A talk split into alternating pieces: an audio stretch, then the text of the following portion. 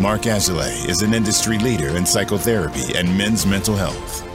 He's helped countless guys get back on their feet, deepen their relationships, and excel in their lives. Now he's taken all that he has learned and is sharing it with you. In each episode, Mark will interview an expert in the field of masculinity and men's work. We'll cover topics such as emotional intelligence, masculine identity, anger management, financial health, trauma recovery, marriage and divorce, ethics, and spirituality. Tune in and become a better man.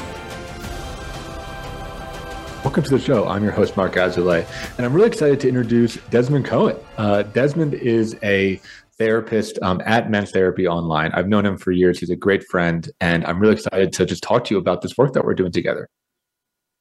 Thank you. Yeah, me too. Um, hello, Mark's community out here, and I guess my community too now, increasingly.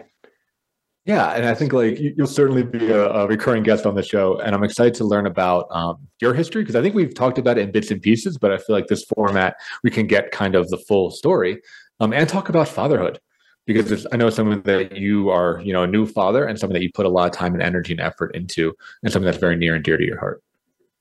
Yeah, absolutely. Um, something it feels like I'm growing into at this point. Uh, and today in particular in a big way, interestingly. So timely good timing for a show, I guess. yeah, you want to start with that? What's what happened today? What's the recent update with yeah. that? Um, upstairs from my office, uh, my dad is currently taking care of our child by himself for the first time. Uh, so it feels big. It's like uh, some weird uh, kind of touch point for a lot of the different themes that have come up around fatherhood for me, around trust, around my relationship with him, around his own story. Um, so yeah, it feels timely. Yeah, I'm really curious about that, right? Because when I work with clients that are going through it, it's like, you know, I think as men, we go through this individuation phase, you know, in like our 20s and, and early mm-hmm. 30s.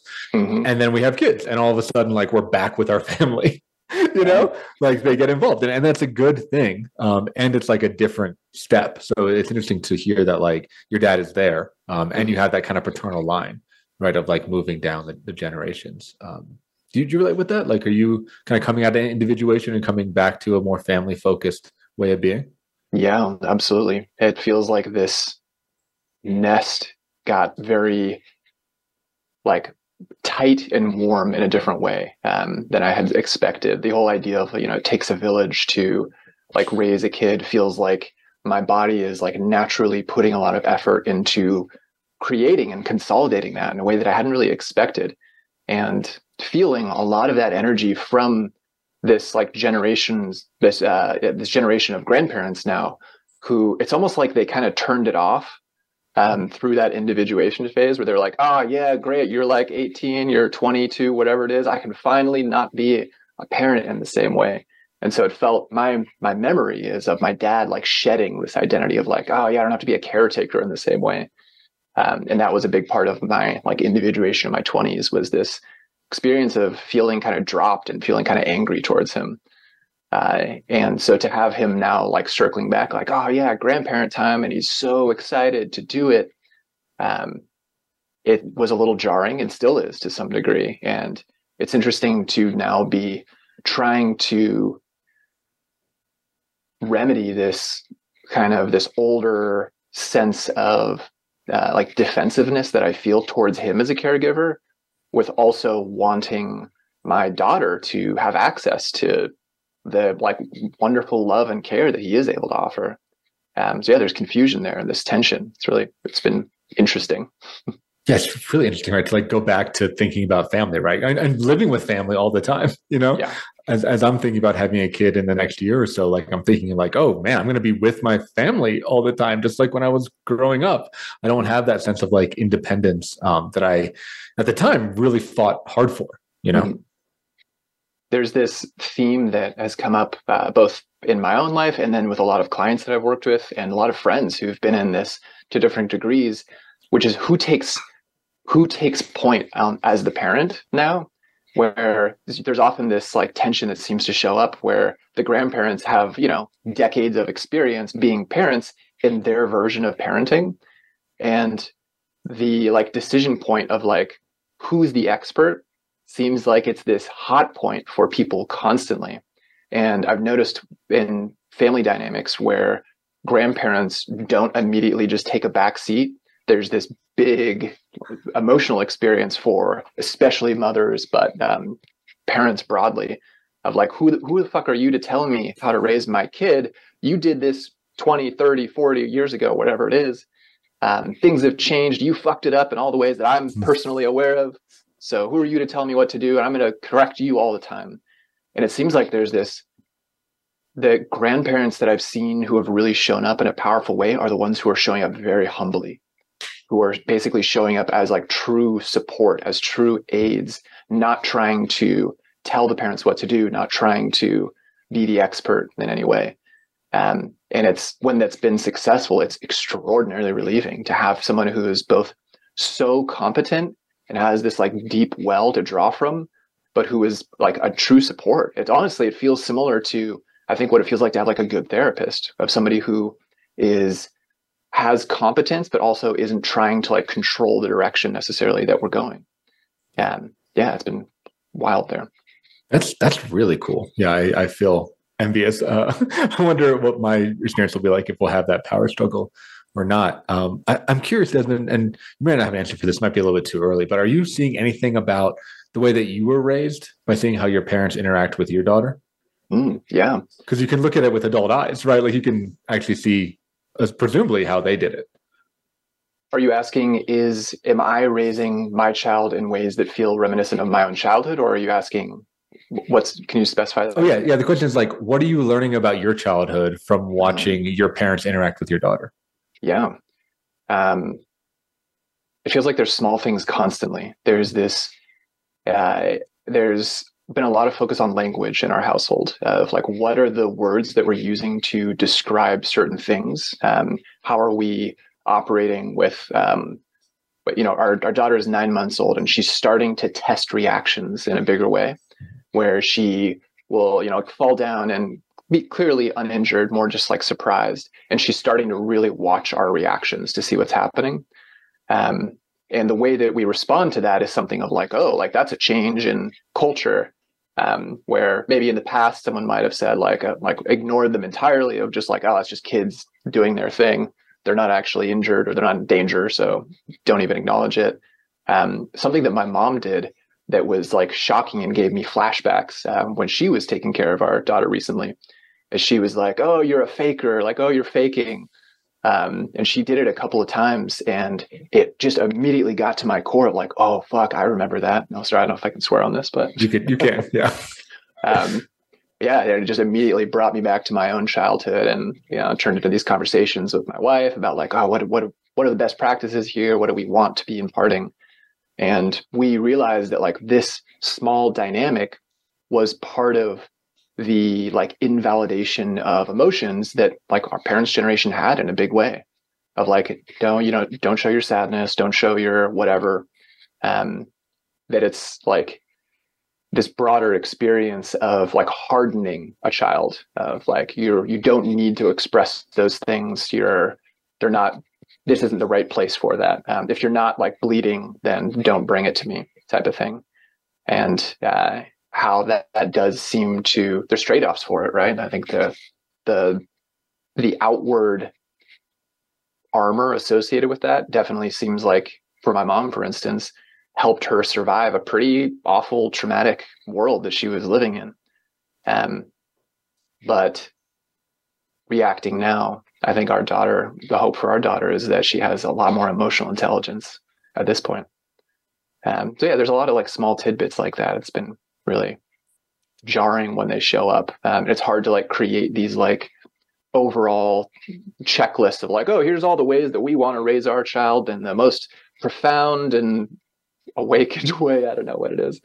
Um, we're kind of getting hit by them randomly.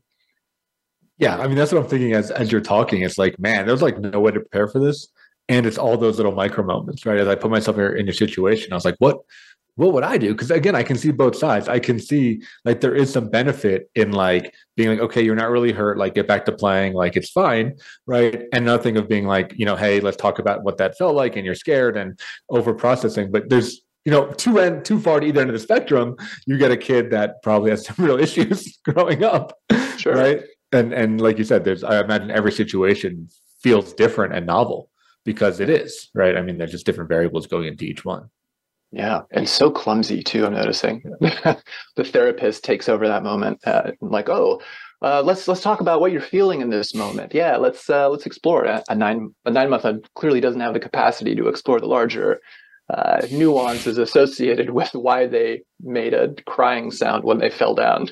right, exactly. Yeah, there's like, you know, knee feels bad, right? Or like, you know, they're not operating on those different levels. Um, so, so I want to pivot a little bit to talking about masculinity as we talk about your dad. What are some of the messages that you got from your family, specifically mm. around what it meant to be a man and, and these types of things? Yeah. Uh, men are bad. That was mm-hmm. a big one. Um, I have this, as I was thinking about preparing for this show, I was remembering this t-shirt that my dad had for my, through my whole childhood. And he would pull it out occasionally. And uh, it said, real men don't drop bombs and he loved that shirt. I think he got it as like a protest in the 60s, um, but he kept it around through the 2000s. He might still have it somewhere. I don't really know. Um, and he would pull it out as this like reminder of how he felt opposed to the world, the masculine world around him. Um, and it showed up as these little snapshots uh, of um, basically like a generalization towards men's culture, men's community, masculinity broadly as being something that is actually inherently weak, even though it's portending uh, strength uh, or trying to be strong. Uh, the there's actual this like fragility and weakness associated with it, and he didn't have a lot of language to be able to describe it. But I think he had this big rejection that was a big part of his personality um, and the, a little bit of the genesis for that is that I, I, alluded a little bit to my mom's experience, but she grew up in a world that was like where she was surrounded by men that were like highly traumatizing. These were like physically, emotionally abusive men uh, in like institutions all around her. She experienced a ton of sexism and I uh, felt pretty disempowered and pretty targeted by and like abused by men specifically. And I think part of my dad's stance was him trying to be an ally to him as well or to her. She was he was trying to show support for her to try to be on the team with her because she was really having a i think she is just now in a lot of ways coming out of a lot of the trauma associated with that. Um, but it was a point for them to try to connect. And my dad also experienced a ton of bullying again from men and so didn't have a lot of association with a lot, a lot of like positive association with this like men's world consciously. Um, even though he also was like craving friendship with men and like community. Um, so when i was growing up there was this it seemed like there was this tension inside of him where he was seeking community pretty consistently but also uh, verbally and a lot of the messaging that i got was like men and masculinity are bad basically and dangerous um, yeah, I, I, think it's something that a lot of the like hippie generation imparted, right? Um, like kind of examples of going from the female side from the feminist movement, right, and then the hippie movement with the men of like, you know, seeing the Vietnam War and all that, and being like, you know, men and specifically like male violence and male greed, right, are like, what's wrong with this world? Are those some of the messages that you got? Oh yeah, spot on. I think yeah, you're naming it perfectly. It sounds like maybe that's some of the messaging that you got to some degree too. I got yes, I, I got that, but I got it from my mom. She also she's a dentist and was you know came up in the 80s and 90s where it was still a very masculine and still is a very masculine driven world. So she similar probably to your mother like fought a lot every step of the way. Um, I think the added thing that I got is that my mom would often talk to me about my dad and the things she didn't like about him, and with the mm. message of like, do not be a man like that, right? Do not grow up to be a man like that. And as a kid, that was very confusing to me because I loved my dad and I didn't see, I didn't often agree with the things that she was saying. Um, but I also loved my mom and I didn't want to like negate her, right? Or tell her or fight her. Um, so it was like a very complicated situation where I ended up, I think, like, you know, signing my name onto stuff and beliefs that I didn't really have or didn't really feel just to like avoid conflict with my mom or to avoid pushing back, you know. Um, but again, her stuff makes sense in the world that she kind of grew up in. Absolutely I didn't realize we were both dentist sons too. That's interesting. double dentist. yeah, yeah, double dentist. Yeah, so so I'm curious, right? Like, um, you've mentioned before that your dad did men's work, right? Like as his kind of story progresses. Do you remember what that was like for you? Uh, were you how old were you? Were you born at that point? Like, like what was going on? Yeah. So um, his men's work really correlated with his uh, I guess you can call it like a midlife crisis era. Um, I don't know if it was a crisis. I think there were there were definitely challenges that were showing up. You know, there was empty nesting was starting, so I was a teenager already. I was a late teen. Um, then I had an older sister who was already out of the house. Um, my parents were basically in the exploration of do we want to stay together or not at this point here we are we've we've raised our kids for the most part so who are we to each other now and there was a lot of tension for a long time with that and a lot of renegotiation that was happening over a long period of time um, so they had all this time and all this energy and all of a sudden all this like um, abundance in their lives to, in a lot of ways that they could then explore and they the exploration so this exploration was basically my dad's version of it um, and he uh, he went to Burning Man. That was the first the first moment, yep. and kind of tapped into uh, a world of being different. And I think a fluidity and flexibility that he hadn't had in his life for decades at that point. And that kind of touched on this broader, touched off this bigger change that was happening. Um, which we can talk more about after the break. It sounds like too, but yeah, I, am curious. Like, yeah, I guess uh, when we get back, what that's like for you you know and i think the work that, that we do with guys uh, and that you do specifically a lot of it is with fathers and going through this awakening of whatever or therapizing or deepening whatever word you want to use for it process whether it be going to burning man right or taking psychedelics or just getting into therapy for the first time and crying you know for the first time in 20 years or you know journaling finally like thinking about their thoughts or introspecting. You know i think um a lot of our female listeners might not realize that as men we aren't trained to really think about ourselves you know? We're just like kind of like power forward no matter what the cost like make it happen. Um so it's a lot of the guys i work with like this is their first time actually pausing and breathing and like being like oh shit like how did i get here?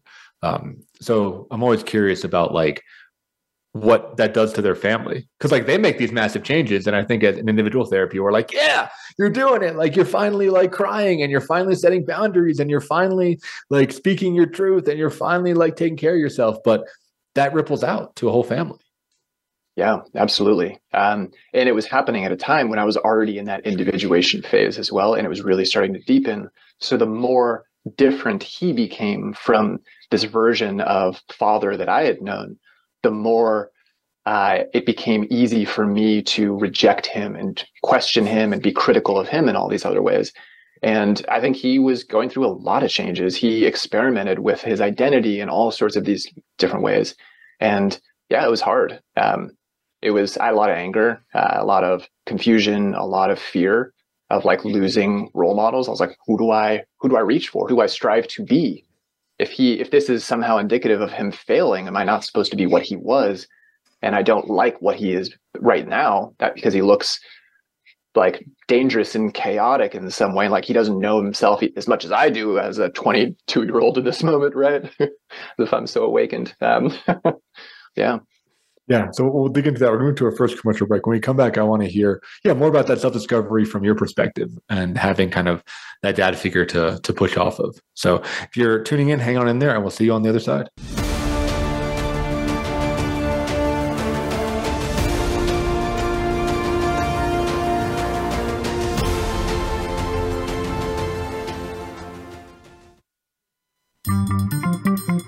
America is on LinkedIn. Connect with us today. Men's Therapy Online is now accepting new members. Men's Therapy Online offers a solution to the lack of outlets for emotional expression, positive role models, and access to meaningful milestone experiences. In our post COVID world, loneliness is at an all time high. Men need consistent community. Our society is rapidly changing Old models of masculinity are falling at the task of promoting emotional intelligence and meaningful connection. Men's Therapy Online offers tools and experiences designed to help the man who is struggling to balance traditional male roles and emotional fluidity. Whether you need to get back on your feet or take your life to the next level, Men's Therapy Online has your back. We help our members become a true 21st century man, a man who is not burdened by the rapid change of society, but who contributes to it honorably.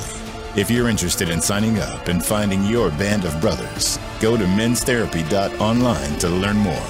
That's menstherapy.online. Start your journey today. It's your world. Motivate, change, succeed. VoiceAmericaEmpowerment.com.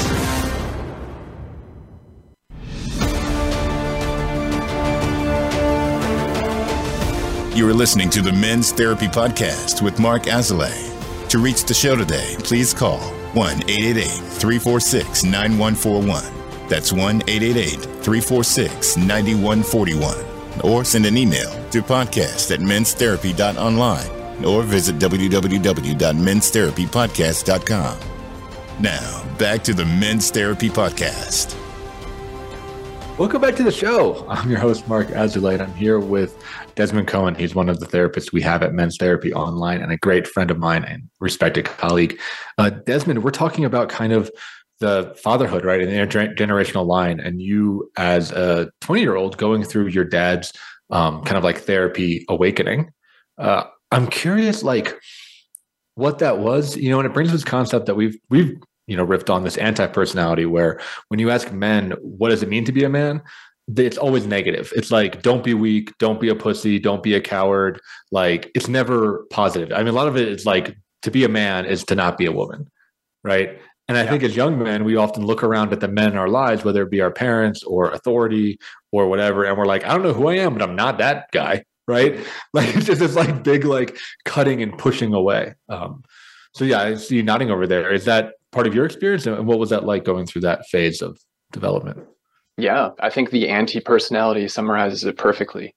Um, i was in my early 20s uh, in a long-term committed relationship at that point and trying to be the version of like a good partner loving partner and like young man that i knew and was still on a lot of the like traditional uh, script that we have in this culture, and that was part of the like white middle class experience that I had of like, all right, graduating college, get your corporate job, like start your 401k, you know, all that sort of stuff. Um, so it was fairly comfortable to me at a time when my dad was rejecting that script in a big way. Um, he became so he joined this uh, community called the Mankind Project, uh, which is international at this point. Um, and I think you I think you know about it. Uh, the yep. just to I guess describe it a little bit for folks. Um, there's like an initiation weekend uh, where you like go through this broader rite of passage. That's basically it was designed by therapists to help try to create a version of uh, like a masculine rite of passage that we don't seem to have, especially in this like white American culture. Um, beyond some of the like less healthy versions of the stuff that we sometimes see in like fraternities and things like that. Um, so the idea is create this like intense uh, experience that serves as a like a a gate into a version of adult masculinity, and then also try to reinforce a version of masculinity that is, um, I guess, healthier and informed by these like therapeutic ideas of the time. Um, so the actual structure of it is this initiation weekend, and then you join a group, and for uh, I think it's like at least 12 weeks afterwards, basically, you're a part of this, um, like a, a, process group, essentially, a process and support group with other men who've gone through the experience. And you're basically doing group therapy with each other, uh, working on your own childhoods, working on what's happening in your lives in that moment. Um, a lot of men are working on marriages, on uh, sexuality, on uh, career and finances, on childhood trauma, um, on addiction stuff. And um, so it becomes this like incubator to kind of dive into that stuff. And then they provide this uh, language that is very informed by Jungian archetypes and like rite of passage mythology stuff. It's very fun. Um, so my dad got involved with that. And one of the things about him is that he is a proselytizer. He loves to talk about whatever he's doing and wants everybody around him to also love it and be a part of it. Um, so he's like telling me about all this stuff at the same time and he's like, "Oh yeah, we're you know creating new masculinity. I really think you should do it." He must have said that to me like every month for years, um, and I loathed it at the time. I was like, Never "Oh, works. Yeah. fucking dad doing his weird shit. Uh, yeah. And I'd studied psychology. So there was like this like inkling where I was like, yeah, there's probably cool stuff, but it's probably not the way that he's doing it. Um, the rejection was strong in me at that time. And um, so he's going on this path of really uh, separating and critiquing and trying, but to also to some degree trying to rebuild what he had been tearing down for most of his life and clearly what he was craving as well. Um, so a big part of what this community offered was this strong male container where there's new language to basically take pride in masculinity and not just feel like you need to reject it for being dangerous and uh, violent um, and oppressive. Uh, the idea is let's let's identify and really focus on the powerful roles that men can play in a really like good pro-social way in society. Um, I wasn't quite there yet and um, mostly felt angry at him and mostly felt like he was becoming weak he was becoming uh, like he i was i was craving this strong masculine role model in my life because i was feeling so like kind of scared as i was entering into this world of adulthood. And it felt like he wasn't giving me anything. Um, and so i ended up looking for strong role models anywhere that i could. And i found myself attracted to spending time with these like men who had a lot of those more um, like stereotypically masculine traits. Um, I'll never forget uh, in this like early 20s in particular, I had a friend who was a Marine and um, he, every time I would spend time with him and his buddies, they were like the epitome of like performative masculinity and like outward masculinity. All these dudes are super jacked, right? And they just like walk around in their tight t-shirts and everyone just like parts for them. Um, and I remember walking down the street with these guys, or like going to like a bar or a club or something, and it was like intoxicating. It was like I it was like I had bodyguards. I was like, no one can fuck with me on the entire planet when I'm with these guys, and that was mind bending to me. This experience and made it feel very attractive, even as these guys were like experiencing, you know, first waves of PTSD from combat, first waves of like uh, addiction and the like trauma associated with being so shut down, all that stuff was already starting to show up. Um, and it started, so it felt like there was this almost this wedge that was happening where I wanted desperately to like have some version of it, but I was also already starting to feel the limitations associated with it. Um, and that was concerning too, because I was like, I feel like there's no win here. Where am I supposed to go? Yeah, there's something so I use the word intoxicating about that image, Mhm. right? Of like just being like a force of strength and projecting strength and like just like commanding, right? It's like that command and control kind of um, mentality, Yeah. um, right? And yeah, and yet, right? Like oftentimes there is that emptiness deeper, right? Or there, or it's covering up something deeper. Um, but I think you need both. You know, like like I think as I'm as I'm getting into this work, it's like you need both that strength and that confidence. And I think the word that I like is like gravitas, right? Like just like weight, right? Just like a center of gravity of like, yes, I have a voice that matters. And like people listen to me. You, know, you don't have to be a bully to have gravitas, right? You can just like be respected to have gravitas. Um, and you need that deep emotional, sensitive core. And the idea is like, you know, applying it to the right situation. Absolutely. Um, Mark, it feels like you're jumping ahead of the timeline here, but yes. oh, well, then, well, then catch up. Yeah. Well, you're, you're already at integration. Yeah. yeah. um, yeah, I, I think you're spot on. And, but I don't think that, I, that didn't make sense to me yet. Um, so my dad is going through this like version of masculinity that felt very, uh, it was, he, he would have a lot of language associated with, um, like being strong, but the way that he presented it didn't actually feel it. It was like he was trying to, it's like he was putting it on as like a shirt. Um, and then, you know, after he like did his thing in the moment, it was back to this version of himself where he, he was trying to do it. It's like the fake it till you make it thing. It felt like he was faking it to me. Um, and that his, his true self was this person who was massively insecure and who didn't use power in a way that felt actually beneficial to the world. And there's a lot of like unconsciousness there.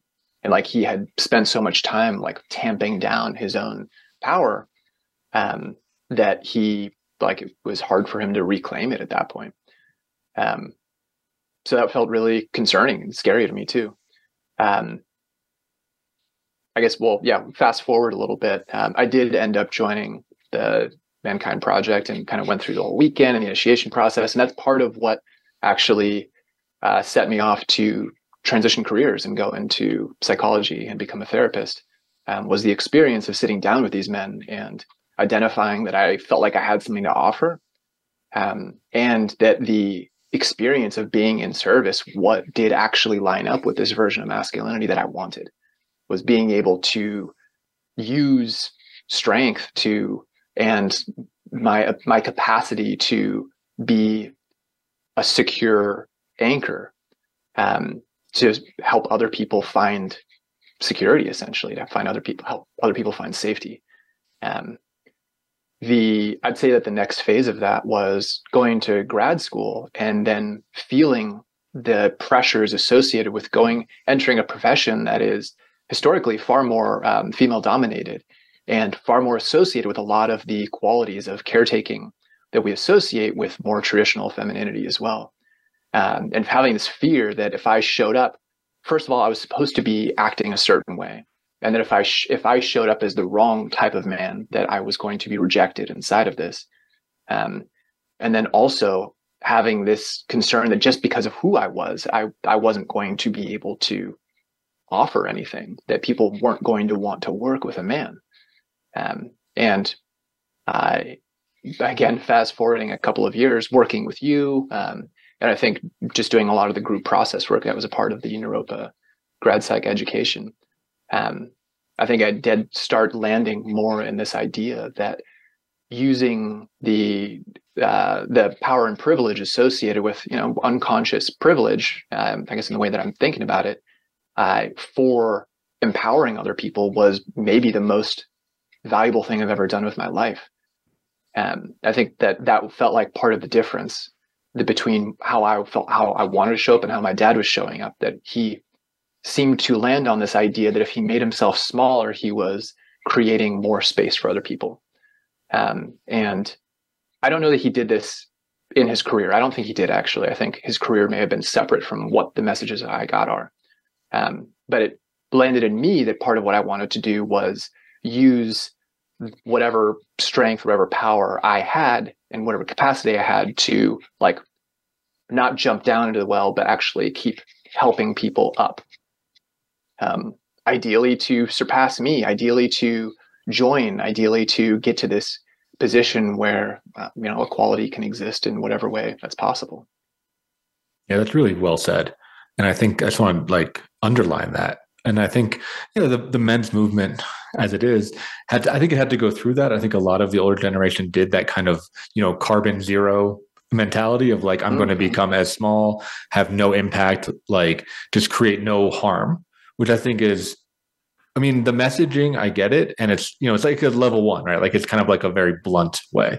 Um, and I love what you're talking about. And I try to think of things the same way of, you know, the privilege isn't going to go away, right? Like, like whether we like it or not. And most days, if I'm being honest, I like it, right? Like we're white presenting men and that's not going to change. So we can't pretend like that's not true. So it is okay. Now that we have this deck of cards, how do we play it for benefit of people um, that are less fortunate or don't have those same you know cultural um, head starts that we did? Right. Absolutely. Um, you know, including and maybe in some ways most importantly, like the women in our life, right? Yeah. You know, when I think of family and I think of parenthood and all these things, like what is the masculine role as, or what's the father role, right? What's masculine role in a family, um, and what role do we play there? Do you have any thoughts on that? Yeah, absolutely. Um, I like how you put that. And I think the uh, that that focus on like putting it into action, especially with the women in our lives, was an area that I hadn't really expected and yep. kind of snuck up on me. Um, I'll, I'll, just, I guess, provide a couple of snapshots about things that stood out to me. Uh, I, I married, and my wife experienced a lot of um, what is that called? The uh, imposter syndrome in her career as she was building yeah. it, and a lot of fear around asking for more in a big way, and a lot of fear around like leveraging power in a way that would make her more valuable, get her higher income, um, get her into positions that maybe felt better for her.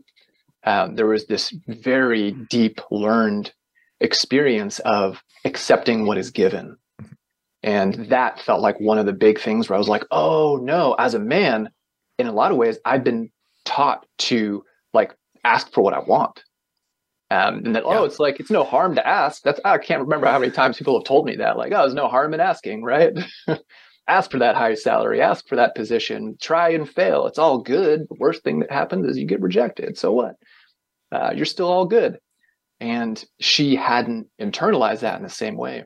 And over years of being like, oh, what? Yeah, why you're why aren't you getting more money for this? Or like, oh, it feels like you're you're aware now that like other people are getting paid more for you than you for this similar role.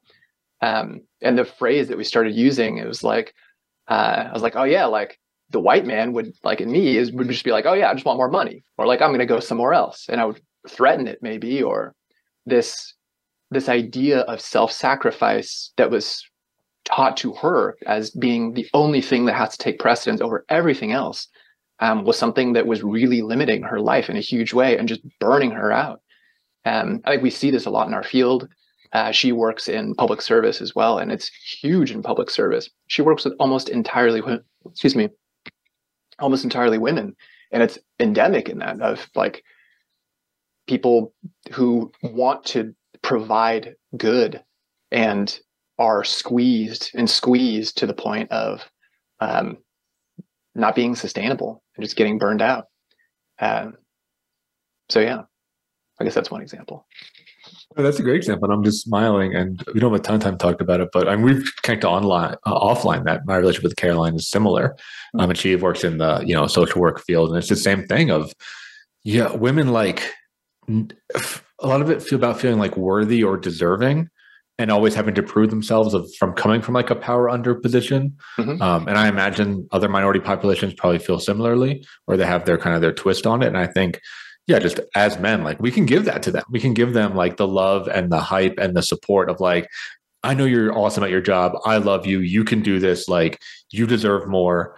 Um, because yeah, women don't often feel that, you know, and yeah. I think it, it's unfair, right? Because I think a lot of women, at least initially in their careers, and I'm assuming your wife might be similar. I know Caroline was like, did get paid in a way for doing good. Like she felt mm-hmm. good about doing good.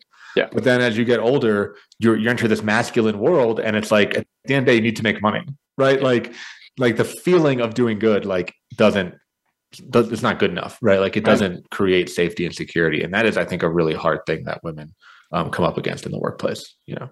Yeah. Um, I like how you put that too, that that's one of the things that we're good at. It, it feels like that's one of the great things about male community is like we fucking love hyping each other up. we're so good at it. Yeah, yeah, we love like being like the fire team or like the strike force that like goes out yeah. and crushes it, right? Like you yeah. want to be like the the A squadron. Um, well, we're gonna move to our final commercial break. Uh, when we come back, I want to talk more about kind of what we bring to the masculine conversation and like how it evolves beyond some of the MKP principles um, and some of your thoughts around masculinity. So, if you're listening, hang on in there, and we'll see you on the other side.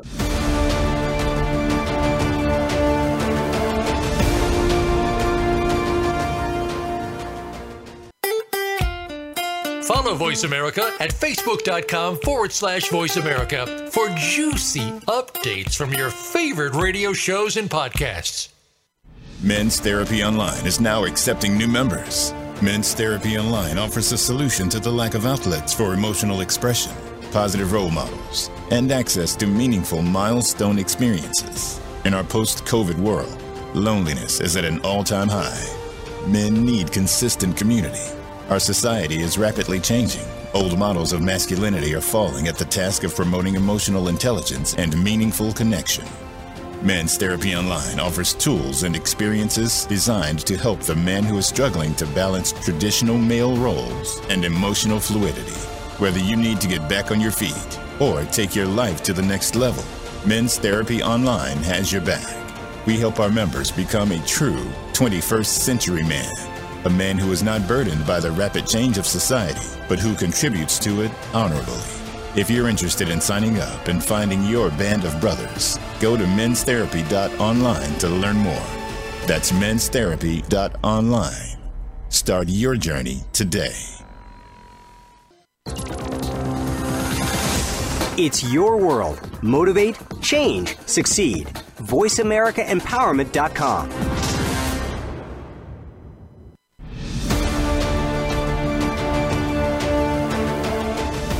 You are listening to the Men's Therapy Podcast with Mark Azoulay. To reach the show today, please call 1 888 346 9141. That's 1 888 346 9141.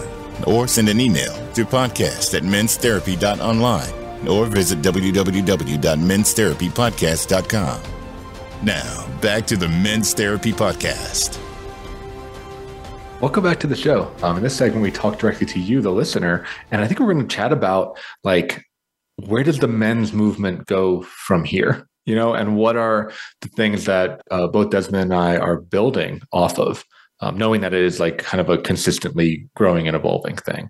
Um, so, Desmond, yeah, we heard about your story. We heard about your dad's story. What's what's next?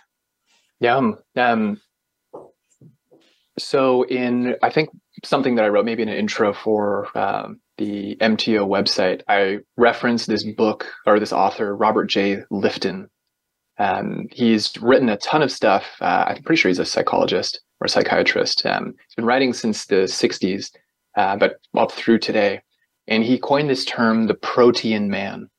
Um, not protein like steak, uh, protean. Uh, and the, as far as I remember, the uh, the the core of that is uh, Proteus, the I think demigod or god.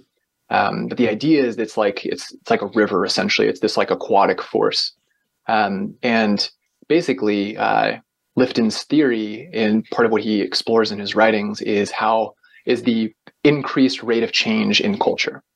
Um, that a lot of the things that are that used to be stable about human culture are changing faster and faster and the periods at which they remain stable are getting smaller and smaller.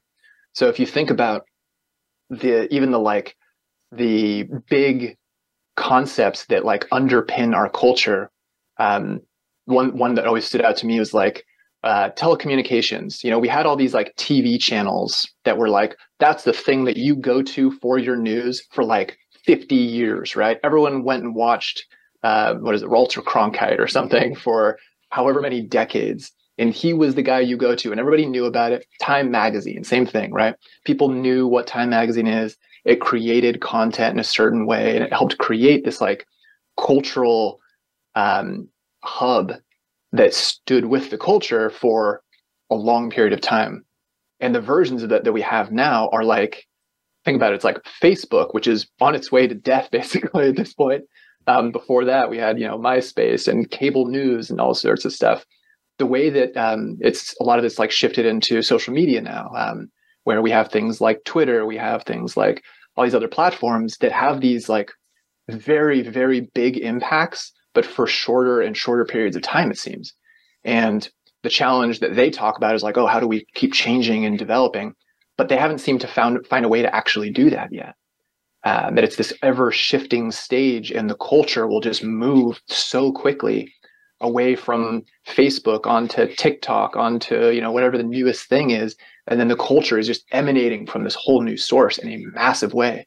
And the norms are different and the expectations are different and the venues are different.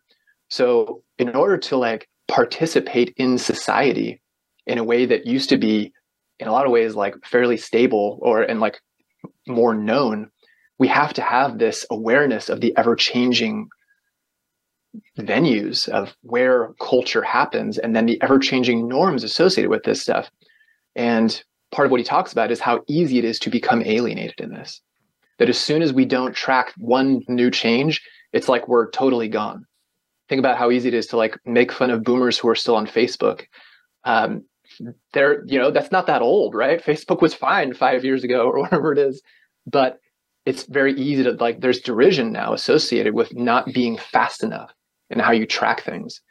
Um, so part of what Lifton talks about is how as humans one of the most powerful capacities we have now and maybe the most powerful capacity is our capacity to change our capacity to basically find a sense of safety that exists separate from the changing world around us, and then still be able to attach um, in a way that's like uh, kind of loose. And it feels not shocking to me that more and more people are interested in like ideas of Buddhism because it seems like it actually teaches this fairly well of like attach in a in a minimal way to this big idea of self, try to find this core that is the the real you, that then you can almost like float in this wild wild river of like crazy rapids and new social media platforms and changing norms and anything associated with this stuff. And that that's actually part of what it means to be successful today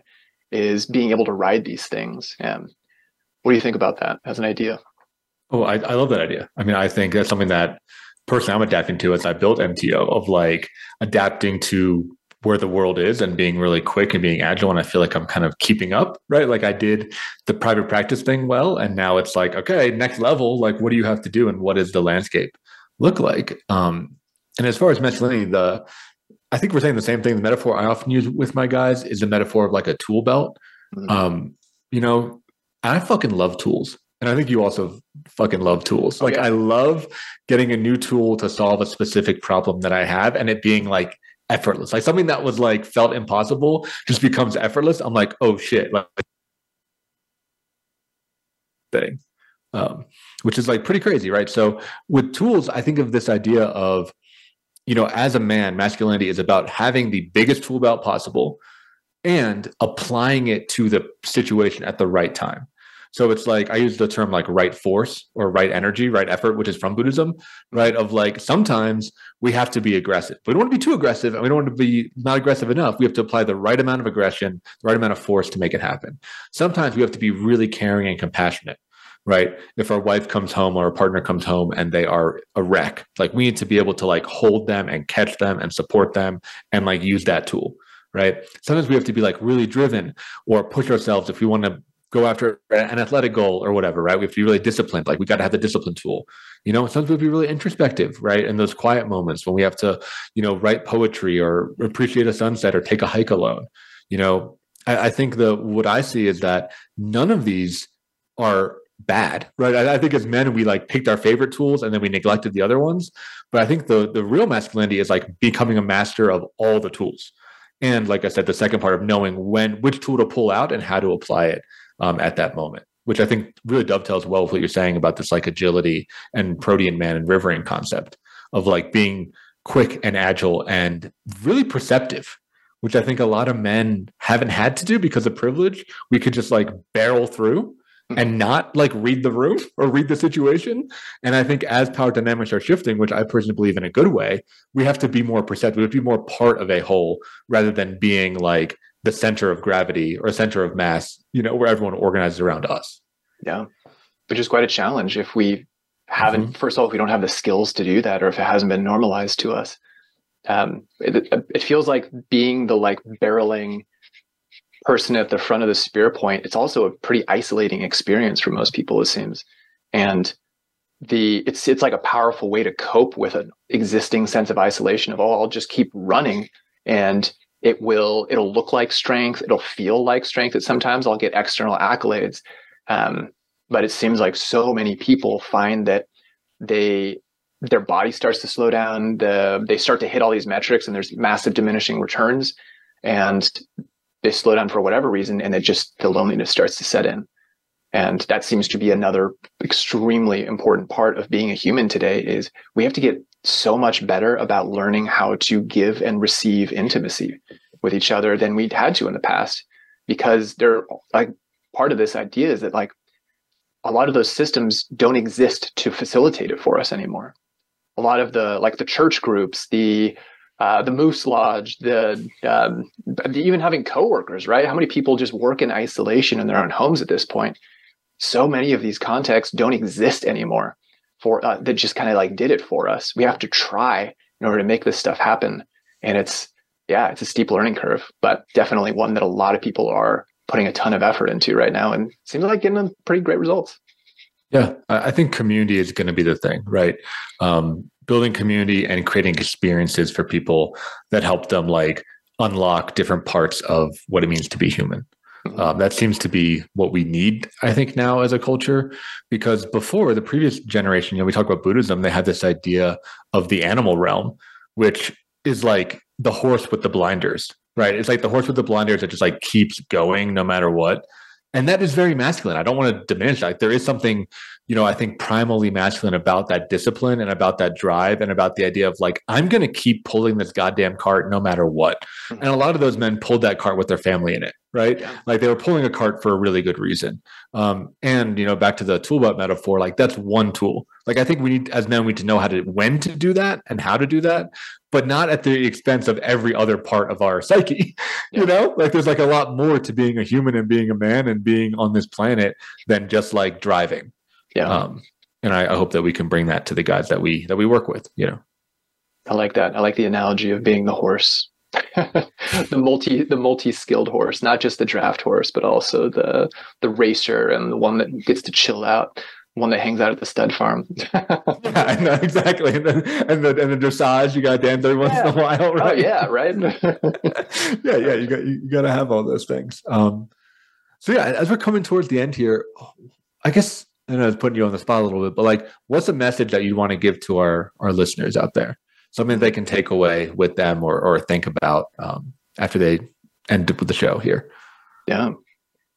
Um, I'll guess I'll name one of the one of the biggest themes it feels like that we have uh, as a message from both old masculinity and ideally new masculinity as well is this idea of courage and i think that that's one of the biggest ones that ideally we can keep holding is this idea that um, courage is a really really wonderful tool. Um, and uh, you know we can talk about i think there's like some really fascinating conversations to be had about like the role of literally have like testosterone and literally like helping us re- feel a reduced awareness of negative outcomes um, for taking risks essentially right?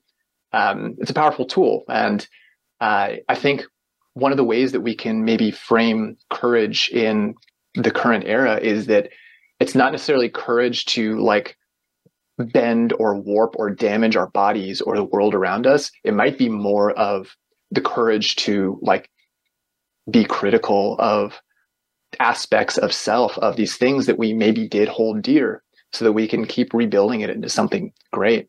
I think that's part of that fluidity is being able to continue like to conceptualize what the self is that we're working with here which is maybe one of the most terrifying things that humans do um, and if we can do that as a practice it usually seems to lead us to much greater sense of connection and safety in the world anyway. And I guess like uh yeah, meaningfulness seems like. Yeah, I think that's like really, really well said. I think courage is a huge thing. And just to underline what you're saying, I'm hearing you talk about not just like the traditional masculine courage, like running into a firefight, but this idea of like looking under those emotional rocks, facing our demons, you know expanding into things that make us uncomfortable being being interested by feeling uncomfortable rather than you know ignoring it and pushing it away so desmond great to have you on the show. These always go by fast. Um, you'll definitely be on in the future. We'll just keep kind of talking about these topics. I always like our conversations. But as we're wrapping up um, where can people find you online if they want to hear and learn more about you?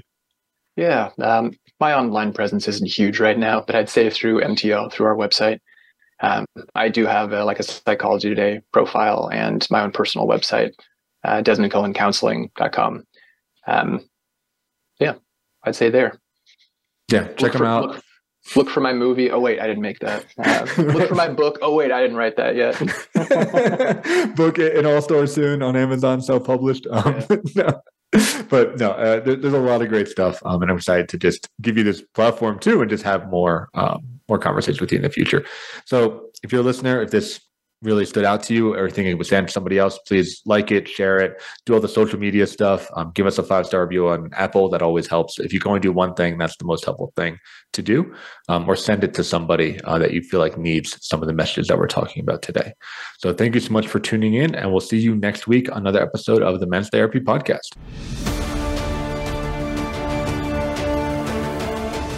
Thank you for joining your host, Mark Azoulay, on the Men's Therapy Podcast.